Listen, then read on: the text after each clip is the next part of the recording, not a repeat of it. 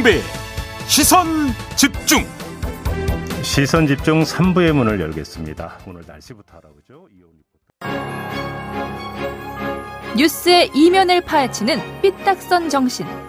핵심과 디테일이 살아있는 시사의 정석. 여러분은 지금 김종배의 시선 집중을 청취하고 계십니다.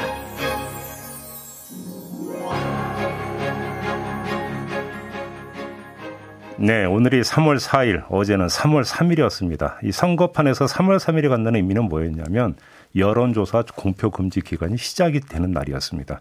그러니까 3일부터 실시되는 여론조사 결과는 발표할 수 없는 그 기점이 되는 날이 3월 3일이었는데요.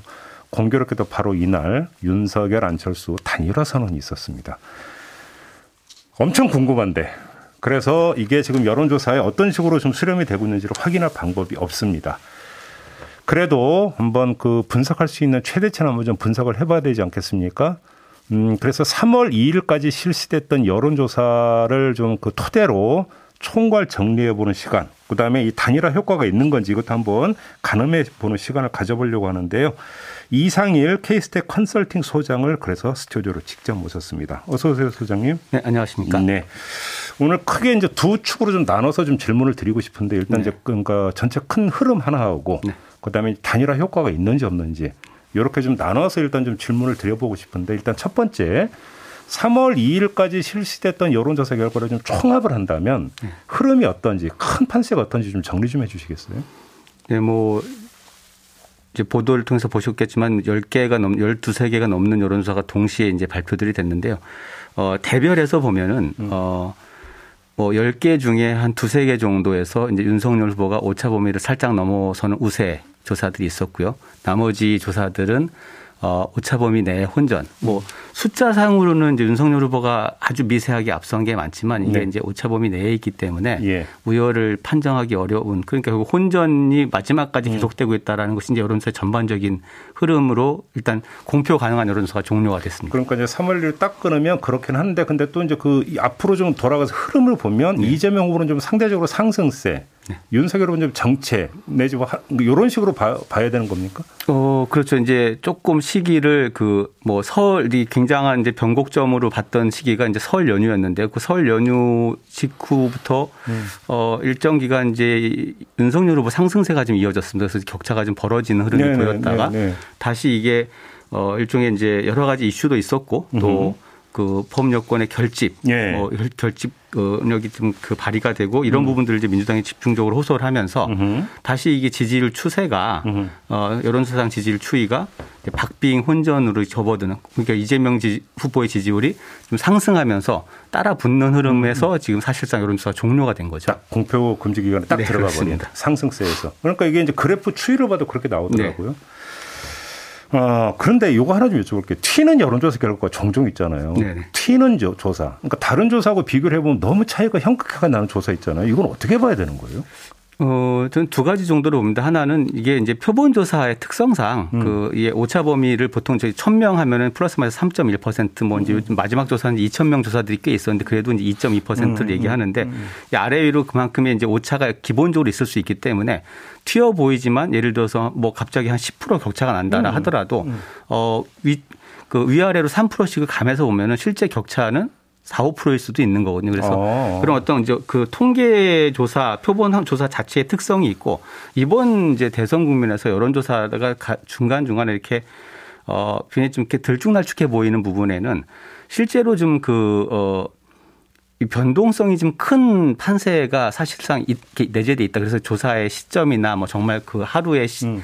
뭐 시간대에 따라서 내지는 그날의 어떤 독특한 뉴스 하나가 영향을 준다든가 뭐 이런 음. 어떤 변수들이 이렇게 강하게 작용하는 음, 그래서 음. 뭐 특히 종반전에 오면서는 이게 여야 대선 후보들이 어 뭐 선거 뭐 투표에 임해달라 뭐 나를 지지해달라 이런 호소뿐만 아니라 여론조사에도 적극적으로 응해달라 뭐 이런 부분까지도 또 선거 운동에 포함이 되다 보니까 어허. 여론조사 자체에도 그런 어떤 반응력이 예. 좀 달라진 조사들이 일부 예. 보이면서 이렇게 좀 튀어 보이는 조사들이 있는 게 음, 아닌가 음, 생각이 듭니다. 음, 알겠습니다. 그다음에 지금 이 시점에서 아마 더 큰 관심사는 큰 흐름보다는 단일화 효과인 것 같은데 네. 일단 결론부터 소장님은 일단 좀 결론부터 말씀해 주신다면 효과가 있는 거로 보십니까 어떻게 보십니까? 음, 계산을 굳이 해봐야 된다면 예. 뭐 이제 효과가 없을 수는 없죠. 왜냐하면 이제 안철수 후보라는 존재가 사라졌기 때문에 그분을 지지했던 혹은 지지하려고 하던 분들 입장에서는 다른 선택을 해야 되니까 음. 당연히 이제 그런 부분이 뭐 영향이 있을 수밖에 없는데 예. 이게 이제 기존에 어 야권 후보 단일화라는 것이 사실 굉장히 큰 예. 선거 내내 그 굉장히 큰 이슈였고 예. 그것이 이루어진다면 이 선거 자체 판세가 음. 사실상 좀 이렇게 결정되는 게 아니냐라는 관측이 많았습니다만 근데 이번에 단일화에 대해서 이렇게 뭐 반응들을 좀 봤을 때 그리고 이제 여러 가지 상황을 보면 예를 들면 뭐 시간과 맥락 음. 그게 뭐냐면 어 타임상 너무 늦었고요. 음, 그다음에 예, 예. 어 단일 그 결국 후보 안철수 후보가 사- 사퇴를 하고 이제 어 단일화에 합의를 하고 윤석열 후보 지지하는 그 배경을 보면 되게 전격적이긴 하지만 너무 전격적이다 보니까 그리고 그 전에 해왔던 그 본인의 바로 어제의 모습과 오늘의 예. 모습이 너무나 그런 다른. 것들이 과연 이제 유권자들 눈에 뭐 안철수 후보를 지지하는 분들이든. 그렇지 않은 분들이든 그것이 어 아, 이해가 된다라고 이렇게 받아들여질 것이냐 이런 부분이 굉장히 예. 좀 부족한 상태에서 단일화가 됐거든요. 어. 그것을 설명할 시간도 없었고 예. 그러니까 그러다 보면 이게 어 물리적으로는 결합이 됐지만 음. 근데 화- 단일화가 어떤 선거 전의 판세를 가르는 주- 그 종점이 아니라 음흠. 사실은 이거는 이런 이런 식의 단일화는 시작점에 불과할 수 있다는 겁니다. 무슨 무슨 얘기냐면 음. 안철수 후보는 내가 사퇴를 하고 윤석열 후보 지지합니다. 이렇게 얘기했지만 음. 그 후보를 지지했던 유권자 내지는 이제 그- 그런 어떤 분들 입장에서는 내가 그럼 그걸 따라가야 되는 것인가에 대해서는 또 다른 판단이 필요한 거잖아요. 그렇죠, 그렇죠. 그러니까 그것을 설득해낼 수 있느냐 없느냐는 아직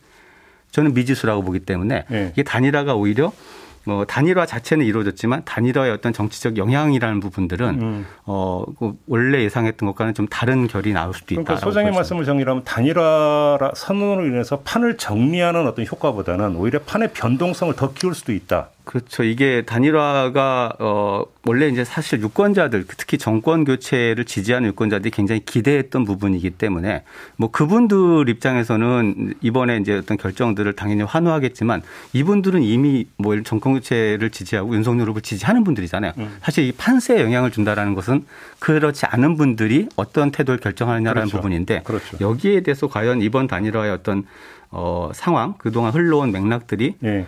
어, 충분히 이렇게 납득 될 수 있을까? 저는 이게 깜짝 정치라는 것이 음. 정말 중대 결단 뭐 이런 것들이 어, 그, 그런 것이라 하더라도 그것이 어떤 임팩트가 있으려면 흐름상 맥락이 맞아야 된다고 보거든요. 음. 우리가 납득할 수 있어야 되는 거죠. 그, 아, 그 정말 고뇌에 찬 결단을 했구나. 근데 그렇게 보기에는 이 최근에 마지막까지 온 단일화의 그 협상의 과정들, 논란의 과정들이나 안철수 후보의 어떤 그 입장들이 어, 이렇게 쉽게 납득되기 좀 어려운 상황에서 됐다라고 보여죠. 근데 윤석열 후보에게 단일화 선언이 도움이 될 거라고 보는 사람들의 논리는 일단 이런 거잖아요. 그러니까 자 정권 교체론이 되게 높은데 네.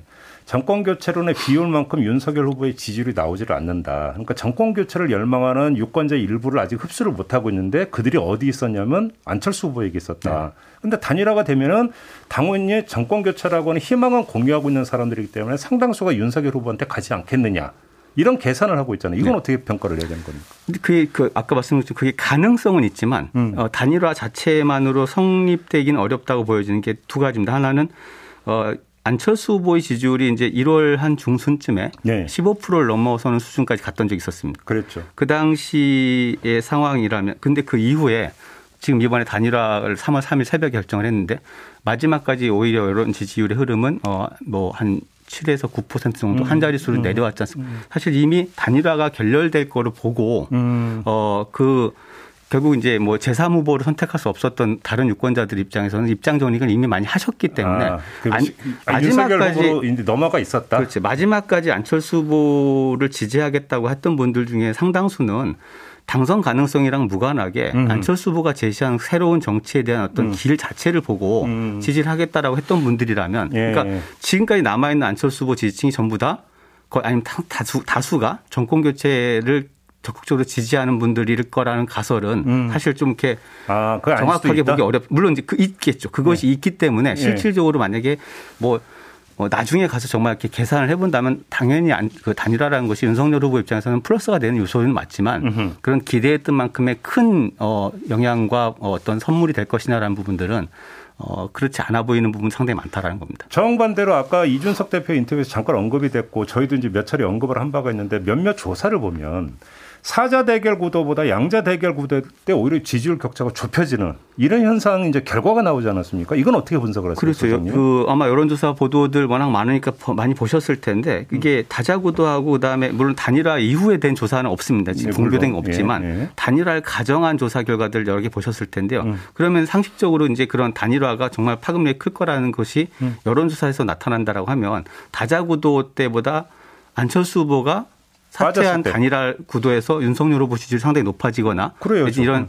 격차가 벌어지는 것이 음. 나타나야 되는데 실제로 대부분의 여론조사들을 보도를 이렇게 뭐 확인해 보시면 어 일부 이제 약간 플러스된 부분이 나- 분명히 나오, 나오지만 절대적인 수치라든지 네. 그 폭이 굉장히 적다라는 거죠. 그 음. 얘기는 안철수 후보 지지층들한테 단일화를 가정한 질문을 던졌을 때 음. 이것이 흘러가는 것이 다 윤석열 후보에게 이건 아니라는 거죠. 네, 오히려 그렇죠. 심상정 후보가 높아진 조사도 있고 예. 또 어, 이재명 후보 쪽으로도 네. 상당수가 흘러간다 이렇게 갈 수 있다라는 분석도 나오고 있는데 그래서 예. 이게 어 물론 이제 기본적으로 뭐 여야의 반응들이나 상황을 보면 단일화라는 이슈가 어, 야권한테 호재인 것은 맞지만 음. 어, 이것이 그렇게 기대했던 만큼의 커다란 그 선물이 될 것이냐라는 부분들은 어, 오히려 지금부터 이 단일화의 명분과 이유를 음. 설득해낼 수 있느냐 없느냐에 달린 게 아닌가 싶어요. 그렇죠. 그러니까 이제 결국은 어제 있었던 단일화 선언이라고 하는 것이 정권 교체를 희망하는 사람들이나 내지 안철수 후보 지지층에게 어떤 감동과 네. 어떤 울림을 주지를 못했다. 그렇죠. 일단 여기서부터 시작이 되는 거군요. 소장님의 분석은. 오히려 그러니까 단일화 이후에 뭐 이제 사실 선거가 며칠 남은 게 아니라 오늘 시작이 됐거든요. 그래서 음. 사전 투표가 이미 시작이 됐지만 그러나 남은 이제 5일간의 어떤 그 기간 동안에 안철수 후보가 그 결정을 해야 했던 이유와 음. 그 명분에 대해서 설득을 해낼 수 있느냐 없느냐가 오히려 안철수 후보를 그래도 음. 좋아하던 분들한테 투표의 동기를 어, 결정할 수 있게 만들어준 힘이 있을 거라는 거죠. 그래서 뭐 예를 들어서 이제 어떤 후보, 그러니까 그 유권자는 이재명 후보로 돌아설 수도 있고 어떤 후보는 어떤 유권자는 윤석열 후보한테 갈 수도 있지만 또 제3으로 투표를 포기할 가능성은 어떻게 보세요? 그 부분도 상당히 있다고 봅니다. 결국은 이제 어, 이, 이런 어떤 단일화 이슈가 큰 상황이고 정권 교체 여부가 굉장히 집중되는 선거 국면에서도 예. 제3 후보를 지지했던 분들은 사실 지금 양당의 양강 후보한테 어떤 어떤 두, 어- 둘은 싫다라는 예. 어떤 면에서도 어떤 그 투표를 할 동기를 찾지 못한 분들이잖아요. 그렇죠, 그렇죠. 그러면 안철수 후보가 그런 사퇴를 하고 윤석열 후보 지지를 선언했지만 그것에 동의를 못할 때 음흠. 결국 그분들의 선택지 중 하나는 투표 포기가 될 수도 있는 거죠. 그렇죠. 그렇게 세 갈래로 좀 봐야 된다. 네. 그다음에 그 민주당 같은 경우는 오히려 이렇게 되면은 민주 진보 진영의 그 결집을 자극할 수도 있다라고 주장을 하던데 이 가능성은 어떻게 보세요? 그 부분도 있긴 있습니다만 사실 이 부분은 어 상당 부분 이미 진행이 됐다고 저는 보여지거든요. 아, 그러니까 결집도가 이것이 이제 1월 어 2월 접어들면서 이게 정권 교체 가능성이 상당히 높다라는 어떤 그런 흐름들이 예. 보여지면서 이미 어떤 이제 그런 위기감. 위기의식들은 상당히 좀 나타났고 그런 것들이 실제 지금 이재명 후보 지지율의 상승세로 결- 나타났는데 예. 추가적인 결집이 있을 수 있냐라는 부분들은 음. 물론 이제 그 여지는 있지만 어 그렇게 그것도 역시 폭은 그렇게 크지 않다. 사이즈가 크진 예, 않다. 그리고 음. 어, 민주당도 지금 이제 어, 굉장히 어, 투, 그러니까 흐름상으로 뭐 나쁘지 않지만 어려움을 겪고 있는 게 또 여러 가지 지지층 내에서의 일종의 좀 균열, 갈등 이런 것들이 자꾸 지금 표출이 되고 있잖아요. 이 부분도 있기 때문에 음. 결집이 되는 흐름도 있는 반면에 음. 또 반목 현상들도 생겨나면서 그 부분들이 이제 얼마나 더 그 결집의 여지가 남아 있을까라는 부분 아마 숙제로 남아 있겠죠. 따로 떼어서는 접해졌게 두 가지가 일단 지역으로 서울하고 네. 그다음에 여성층 있잖아요. 네. 이들의 표심이 어떻게 움직일 거라고 전망을 하세요? 지금 이제 여론조사에서 보통 1000명, 2000명을 해도 지역별로는 지금 표본수가 적기 때문에 아주 정밀하게 하죠. 진단하기 어렵습니다만 예. 대체로 일관되게 서울 지역에서는 이제 수도권 전체에서 서울에서는 윤석열 후보가 좀 앞서고 있고 음. 그다음에 이제 경기도 인천 포함한 수도권에서는 어 지금 박백중 이제 박빙세가 이제 계속되고 있는데 음. 아마 어 저는 결국은 그요 뭐 최대 유권자가 지금 이제 분포하고 있는 수도권의 어떤 흐름들 특히 이제 이재명 후보는 경기사를 네. 이제 지내고 출마를 했는데 음. 여기에서 어떤 흐름들을 좀 반전시킬 수 있느냐 여부가 굉장히 중요한 부분일 거고요. 그다음에 호남 지역을 좀 관심 있게 보는 부분은 뭐냐면 최근에 마지막 여론조사들에서 보면은 대체로 이제 이재명 후보의 호남 지역 지지율이 한 70% 선까지 올라와 있습니다. 이게 그 전에 한 달여 전에 보면 한 60% 정도에 음. 머물렀었거든요. 음. 이게 이것이 아마 어쨌든 여권 지지층의 결집 현상과 맞물려 있다고 네, 보여지는데 네, 네. 이게 더 올라간다라고 하면 실제 아까 이제 말씀하셨던 그 결집, 그러니까 음. 범여권의 결집이 더 강화되는 것이고 그렇죠. 여기서 이제 그 부분을 뚫지 못했을 때는 사실 이제 여기서 한계에 봉착하는 건데 그래서 이게 물론 우리가 앞으로 여론조사를 뭐 공표가 자, 자료를 확인할 수는 없겠습니다만 음. 어떤 호남 민심의 결집도 자체가 음. 이것이 호남에 계신 분들뿐만 아니라 그 정서를 공유하는 수도권에 계신 분들하고도 연동이 되기 때문에 그렇죠. 그것이 어떻게 흘러가는지가 아마 판세를 좀 바꾸는 여성층은 어떻게 보세요? 여성층 특히 이제 젊은 여성층이 음. 사실 좀 관심사인데요. 그렇죠. 이게 어 여론조사 상에서도 도대체 알 수 없다라는 그리고 아, 실제 아, 지지 후보가 없다라는 비율도 많고요. 음. 또 어, 그래도 이제 그 워낙 이대남이라고 불리는 20대 청년 남성층에 대한 이슈들이 커지면서 어, 그것이 이제 그 국민의힘의 이제 이준석 대표 이슈가 좀 컸죠. 네. 그러다 보니까 오히려 이제 뭐 민주당 이제 이재명 후보 측이나 이렇게 이쪽은 이제 20대 여성들, 여성층에 대한 어떤 여러 가지 이슈들을 음, 음. 또 대안들을 내놓고 있는데 음. 그러나 이제 어, 이 20대 여성들 입장에서는 지금 여론조사상 보면은 사실 기대할 후보가 없다라는 그래서 부정... 일부 조사에서는 안철수 후보와 심상정 후보 지지율이 사실 여성층 상당히 높게 나타나는 조사들이 어, 많아요. 근데 어, 어. 이분들 입장에서는 안철수 후보는 이제 사라졌고 음. 그럼 이제 선택지가 점점 좁혀지는 상황에서 음, 음. 어떤 표심을 보일지 음. 이것이 아마 그동안 너무 이게 뭐, 뭐, 뭐 이대 남 이렇게 너무 관심들 한쪽으로 예, 예. 집중시켰는데 예. 아마 정치권이 마지막에 아마 그 음. 부분을 굉장히 이렇게 집중하는 이유가 거기에 있는 여기에 거죠. 부동층이 굉장히 많다라고 그렇죠. 보셔야 될 것 같습니다. 알겠습니다. 자, 오늘 말씀 여기까지 듣도록 할게요. 고맙습니다, 소장님. 네, 감사합니다. 네, 이상일 케이스텍 컨설팅 소장이었습니다. 세상을 바로 보는 또렷하고 날카로운 시선. 믿고 듣는 진품 시사. 김종배의 시선 집중.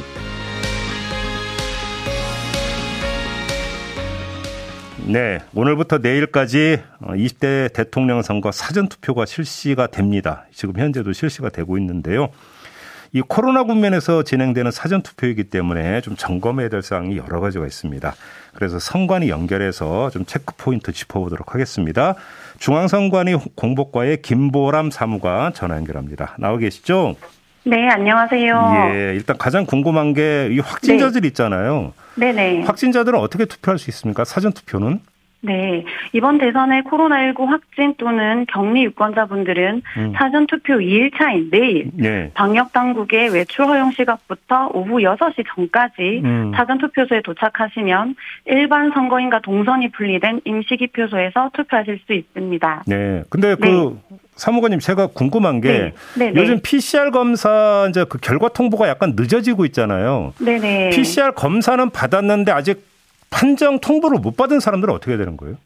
어, 그런 분들 같은 경우는 저희는 네. 투표소에서는 음. 어, 확진자들 유권자들에게 어, 이 검사 결과가 간 음. 문자 메시지를 확인하고 음. 어, 임시기 표소로 안내하고 있기 때문에 예. 그런 경우는 저희가 별도로 안내를 드리도록 하겠습니다. 아, 그렇게 되는 거고요. 네네. 네, 자 네. 그러면 확진자나 네. 격리자 같은 경우 투표할 때 반드시 지켜야 되는 수칙이 있을 것 같은데 어떤 건가요? 네, 어, 먼저 선거권 행사를 위한 외출인 만큼 음. 어, 방역 당국의 외출 절차와 마스크 필수 착용 등 방역 수칙을 철저하게 준수하셔야 됩니다. 예. 그리고 투표소에 오시면 또 별도의 절차가 있기 때문에 음. 투표 사무원의 안 내에 적극 협조해 주시기 바랍니다. 예. 네. 투표소 방역은 어떻게 하세요?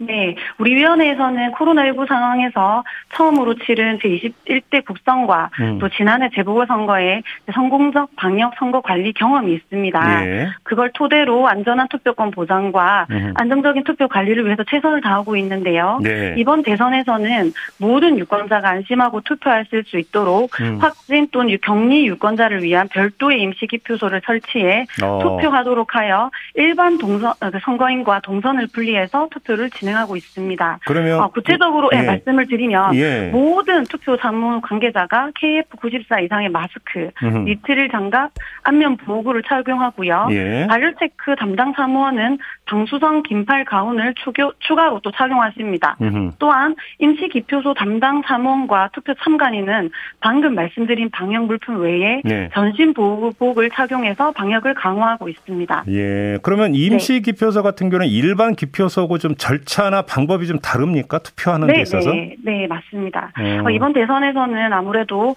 어, 확진 유권자를 위한 음. 어, 임시 기표소가 좀 더 방역이 강화된 부분이 있습니다. 예. 그래서 어, 임시 어, 확진 유권자를 위한 임시 기표소와 격리 유권자, 발열 등 증상이 있는 유권자를 위한 임시 기표소를 음. 각각 설치해서 별도로 투표하실 수 있도록 했습니다. 예. 어, 임시 기표소에서 투표하실 때 말씀하신 대로 일반 기표소에서 투표할 때와는 절차상의 차이가 몇가 지 있습니다. 예. 조금 복잡한 것처럼 들리긴 하는데 어, 실제로 가셔서 투표 사무원의 안내에 따르시면 음. 어, 그렇게 어, 또 복잡하지는 않고 어렵지도 않습니다. 좀 간단하게 말씀드리면 예. 어, 임시 기표소에서 투표하는 경우에 어, 감염 방지를 위해서는 어, 이 참관인 입회하에 임시기표소 담당 투표 사무원이 선거인의 어, 선거인 명부 서명과 투표용지 수령을 대신하도록 되어 있습니다.